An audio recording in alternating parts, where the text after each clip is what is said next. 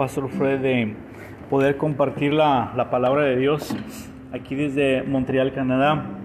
Creo que son tiempos emocionantes, tiempos que nos está tocando vivir emocionantes, donde podemos ver que Dios tiene un plan. Dios planea ganar. Dios planea ganar. Yo no sé usted, eh, muchos tienen miedo, eh, los fines de los tiempos, muchos tienen miedo de eh, que la crisis y que el anticristo y que el rapto y todo, pues muchos tienen miedo, ¿verdad? En vez de tener alegría, tienen miedo. Y el fin del libro de Apocalipsis es que Cristo ganó. El fin de la era de las historias es que Cristo va a ganar. La pregunta es, ¿tú vas a ganar con Cristo o, o no? Porque yo te quiero decir en esta mañana, que el fin de los tiempos es que Cristo va a ganar. Apocalipsis dice que es la revelación de, Jesucristo, la revelación de los últimos tiempos, de la victoria de Jesucristo. Entonces no, debes de tener, no debemos de tener miedo en los tiempos que nos está tocando vivir. Son tiempos emocionantes donde Dios planea ganar, pero Él planea ganar juntamente con su iglesia. ¿verdad? Hemos a veces predicado una teología de escapismo, de que vámonos, vámonos al cielo, vámonos de este mundo vil. Y la oración de Cristo en Juan capítulo 17 es todo lo contrario. Cristo dice, Dios, no, este, en Juan capítulo 17 dice, Señor, eh, yo por favor te los encargo, ellos están aquí en el mundo, te los encargo. O sea, Dios, Jesucristo está orando por nosotros para que nosotros seamos uno en Cristo. Y ese es, ese es el asunto. Juan capítulo 17 dice, la gloria que tú me diste, yo se las he dado. Imagínate, Dios no te dio un kilo de frijoles, Dios no te dio chorizo, Dios te dio su gloria, su poder, su autoridad, Dios te dio su perdón, Dios te dio... Fíjate, Pablo es el intérprete divino de la vida de Cristo y Pablo dice que nos ha dado, Dios nos ha dado su perdón. Si tú estás en pecado, pues, pues Él te perdona. Si tú eh, estás bateando con la carne de que te gusta mucho el adulterio, la fornicación, la mentira, te gusta mucho llegar tarde a todos lados, te gusta no diezmar, no ofrendar, pues mira, dice la Biblia que Él nos mató en la cruz del Calvario, Él nos crucificó en la cruz del Calvario, de manera que ya no debemos de vivir nosotros, sino Cristo debe de morar en nosotros. Número uno, hemos sido perdonados. Número dos, nuestra naturaleza carnal ha sido crucificada en la cruz del Calvario. No puedes seguir pecando no debes seguir pecando y no es tu estilo seguir pecando. ¿Por qué? Porque ya eres nueva naturaleza. Manzanas dan manzanas, perros dan perros, vacas dan vacas. Y cristianos deben de dar la naturaleza de Cristo, amor, gozo, paz, paciencia, benignidad, bondad, fe, templanza, mansedumbre. Esa es la, los frutos que solitos deben estar saliendo. No, no a bibliazos, no a garrotazos. No, no, no, no, no, no. Si Cristo mora en ti, por naturaleza debes orar, por esencia debes adorar a Dios, por esencia debes ayunar, por esencia debes obedecer, por esencia debes amar, porque tienes la naturaleza de papá Dios y Cristo ha nacido dentro de ti. Tú tienes la naturaleza de Jesucristo. Hace unos años compuse un canto que dice, tengo una nueva identidad, tengo la naturaleza de papá. Si tú tienes a tu hijo, mira a tu hijo ahí, o si, si tú lo recuerdas, mira a tu hijo ahí, un momento, velo. Y a lo mejor tiene las entradas del abuelo, y a lo mejor los cachetes de la mamá, y a lo mejor tiene tus ojos, y a lo mejor tiene tus mejillas. Tarde que temprano se va a parecer a papá y a mamá, tarde que temprano se va a parecer al abuelo. Abueleó el niño. ¿Por qué? porque ha nacido de, su papá. 22 cromosomas de mamá, 22 cromosomas de papá son el código genético que papá y mamá tienen. Cuando se juntan, pues naces tú. Y dice el Salmo 139, 16, mi embrión vieron tus ojos mucho antes de nacer y en tu libro escrito estaban todas las cosas que tenías para mí. Entonces, pues te pareces a tu papá o a tu mamá, a tu abuelo, a tu abuela. Hay una genética que no la puedes evitar. ¿verdad? A lo mejor eres moreno porque tu papá es moreno, a lo mejor eres güero porque tu papá es güero, a lo mejor tienes ojos de color porque tu mamá tiene ojos de color. En lo natural, te pareces a tu papá y a tu mamá. Bueno, en lo espiritual, cuando tú naces de nuevo, te tienes que parecer a Dios tarde que temprano. Te tienes que parecer a Jesucristo. Te tienes que asegurar que, que Él ha nacido dentro de ti y que así como papá y mamá tienes tus ojos y abueleaste o tienes tus cachetes de tu mamá, pues así también vas a tener el amor de papá Dios, así también vas a tener la misericordia de papá Dios, así también vas a tener el perdón de papá Dios, así también vas a tener eh, eh, el amar, el, ser bondadoso. Yo, yo, yo, estoy en contra de los programas sociales que, que dicen, hagan esto, hagan lo otro, hagan aquello, hagan, hagan, hagan, hagan, pórtense bien, sean íntegros, sean, sean obedientes. Entonces te dan muchos garrotazos en la escuela para que tú seas obediente. Y yo pregunto, yo, yo estuve en una clase de, de, para padres y le pregunté a la maestra, ¿y cómo producimos la obediencia, maestra? ¿Y cómo producimos que los niños obedezcan? ¿Y cómo producimos eh, que, la persona llegue temprano a su trabajo. ¿Y cómo producimos que la gente pueda dar? ¿Y cómo producimos? Ah, necesitan nacer de nuevo. Porque si nace de nuevo, tiene ahora la naturaleza de Dios. Entonces, pues tarde que temprano el fruto va a ser obedece, obedecer. Tarde que temprano el fruto va a ser amar. Tarde que temprano vas a dejar de mentir. Si tú estás en la cárcel o, o estás en un centro de rehabilitación, tarde que temprano, si tú has nacido de nuevo, tarde que temprano vas a cambiar. ¿Por qué? Porque la naturaleza de papá Dios está dentro de ti. Así como abueleaste, así como tienes ojos de mamá, ojos de papá o cachetes de papá, así tienes ahora a Jesucristo dentro de ti. Y entonces ahora vas a tener que el fruto del Espíritu pero no va a ser en base a que te esté dando bibliazos, a que te esté pegando, a que te esté exigiendo, a que te esté... Yo me acuerdo que mi mamá, este, cuando estaba eh, chiquito, pues yo era muy tremendo. Y mi mamá me daba unos buenos pellizcos, porque mi mamá estaba cantando en la iglesia y yo me quería salir a la calle. Y mamá, pues nomás, ya saben cómo son las mamás, nomás echaba unos ojos y con los ojos mataba. Entonces me acuerdo que ya Israelito quería salirse a la calle y agarraba a mamá, me agarraba la mano y me daba un buen pellizco. Pero ¿por qué? Pues porque yo era rebelde, yo, no te, yo aunque era hijo de pastor, el ser hijo de pastor no quiere decir que seas cristiano. El hijo del pastor tiene que recibir a Cristo, tiene que volver a nacer, tiene que eh, nacer espiritualmente. O sea, yo no entiendo por qué muchos hijos de pastor son rebeldes, pues, pues, porque no han nacido de nuevo. Mucha gente les exige a los, a los, ay, a los pastores, sus hijos, sus hijos, deben de ser los mejores. Espérame, si ni han nacido de nuevo, no porque estén en el hogar significa que tengan a Cristo. Yo estuve 14 años en el hogar y yo no había nacido de nuevo, yo era un rebelde, yo era casi pandillero. Yo, yo, yo, me crié en una colonia de pandillas, yo me crié con gente a navajazos, de bloques. Es más, la iglesia de mi papá era la frontera de dos pandillas. Así que todos los domingos quebraban vidrios en la iglesia y todos los domingos mi papá me andaba buscando. porque ¿dónde andaba Israel? Peleando, sí. Entonces, pues yo era rebelde. ¿Por qué? Porque pues, a mí me gustaban los trancazos.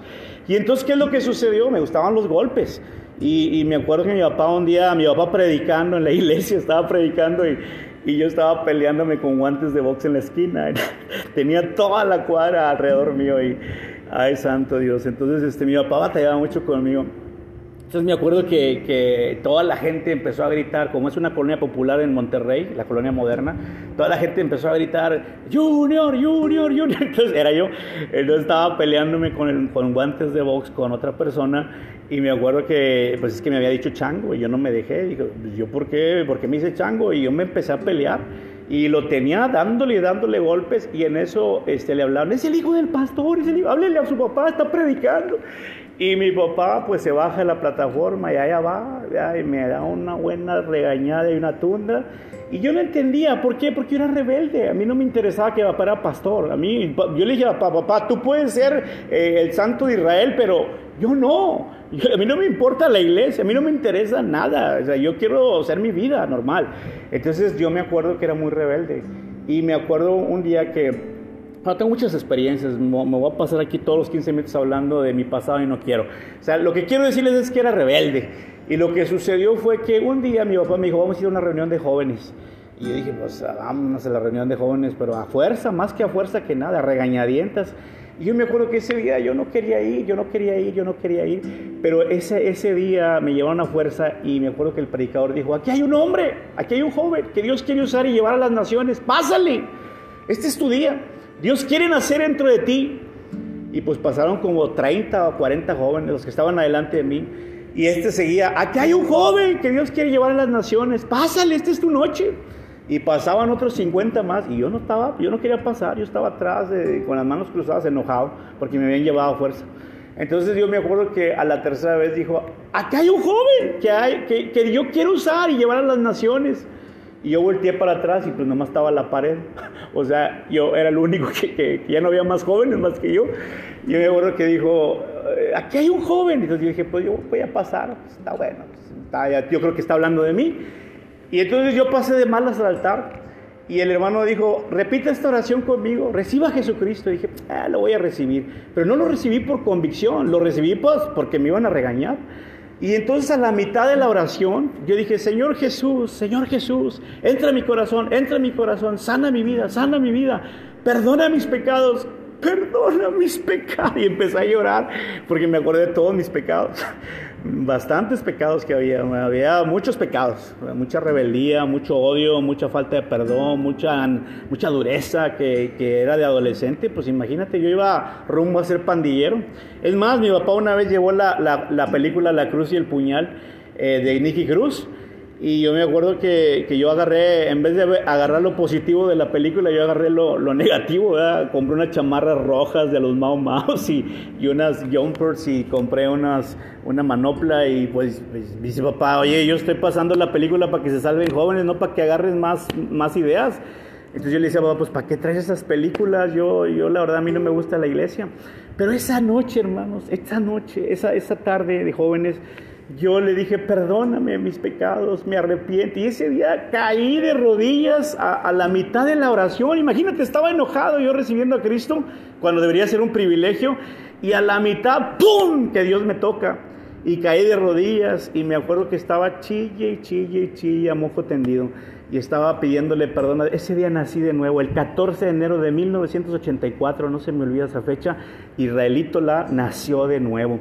Y entonces la genética de Dios nació dentro de mí, la rebeldía Dios me la empezó a quitar poco a poquito, me perdonó mis pecados, me sanó mi corazón y empecé a entender el privilegio que es ser hijo de pastor cuando para mí no era. Entonces yo empecé a desarrollarme en la música y después pues Dios me llevó a muchos lados, ¿verdad? De, nunca me imaginé yo predicar en las naciones, nunca me imaginé salir de, la, de, la, de la colonia chiquita donde estaba. Entendí que Dios tenía un plan para mí. Entonces, e, es lo que les quiero decir. Dios tiene un plan para ti, Él planea ganar y Él quiere usarte, no importa si eres rebelde, no importa si, si has robado, si has mentido, si eres hijo de pastor, no importa, tienes que nacer de nuevo. Porque él dice que Jesús le dijo a Nicodemo, Nicodemo, mírate, Nicodemo ya era conocedor de la, de la ley judaica, este, este, supuestamente ya se la sabía de todas, todas. Y, Nicodemo no sabía nada. ¿Por qué? Porque va, con Cristo y le pregunta, Jesús, ¿qué estás haciendo? ¿Quién, qué, ¿quién eres? ¿Qué, ¿Qué, está pasando? Y Jesús le dijo en Juan capítulo 3, Nicodemo, no vas a entender, nosotros en Monterrey decimos esto, no, no vas a entender ni papas, no vas a entender nada si no naces de nuevo. Porque lo que es nacido de la carne, carne es, y lo que es nacido del espíritu, espíritu es. Entonces eh, Nicodemo decía, tengo que meterme al vientre de mi mamá. No, tienes que nacer de nuevo espiritualmente hablando. Hay mucha gente que está en la iglesia que no ha nacido de nuevo, hermanos. No han nacido, es la verdad, siguen robando, siguen mintiendo, siguen golpeando a su esposa, siguen haciendo tranzas, siguen pidiendo prestado a medio mundo, endeudados hasta las chanclas. Entonces, esa gente no ha nacido de nuevo.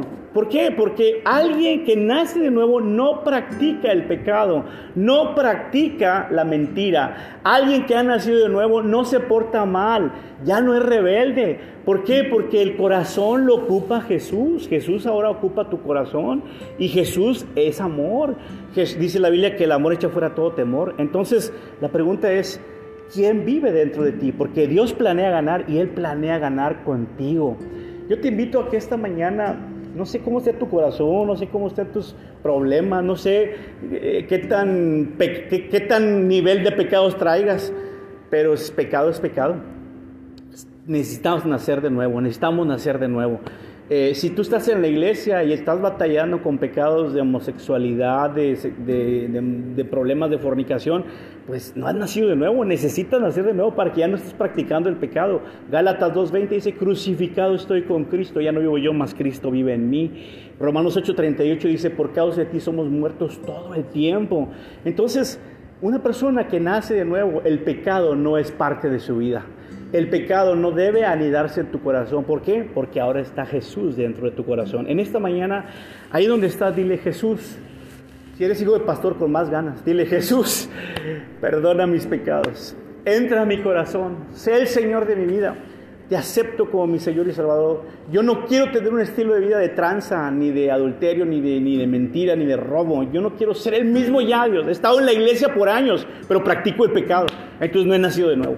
Señor, perdóname, perdóname, Señor. Me arrepiento. Y la palabra arrepentir es no volverlo a hacer.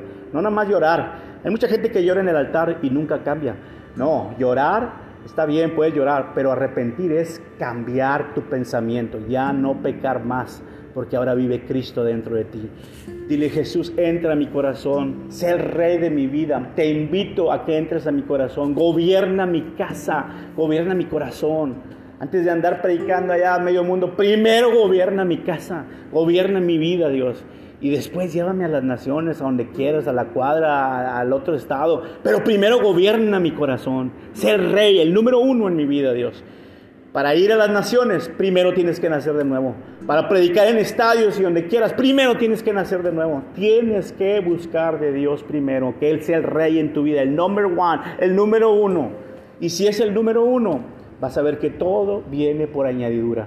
Dice Mateo 6:33, busca primeramente al Señor y su justicia y todo lo demás vendrá por añadidura. Si eres cristiano y andas pecando, pues ya deja de pecar. Pare de sufrir, como dicen unos hermanos, ya no estés sufriendo con el pecado, porque el que es cristiano ya no practica el pecado. Cristo vive dentro de nuestro corazón. Yo te invito a que le digas, gobierna mi corazón, Dios que ya mi boquita ya no esté diciendo mentiras, que ya no ande haciendo tranzas, que soy cristiano, yo necesito ser un ejemplo vivo, que si me digo que voy a levantarme temprano, me voy a levantar temprano, que voy a ir temprano a voy a trabajar, que voy a, eh, voy a hacer lo honesto, lo íntegro. Eso es ser cristiano, honestidad y ser íntegro en todo lo que haga, en todo. Soy una carta leída que ellos, que, que ellos puedan ver, que mi familia pueda ver a Jesús dentro de mí. Dios les bendiga hermanos y ahí nos vemos a la próxima. Espero que haya sido de edificación esta palabra. Dios les bendiga.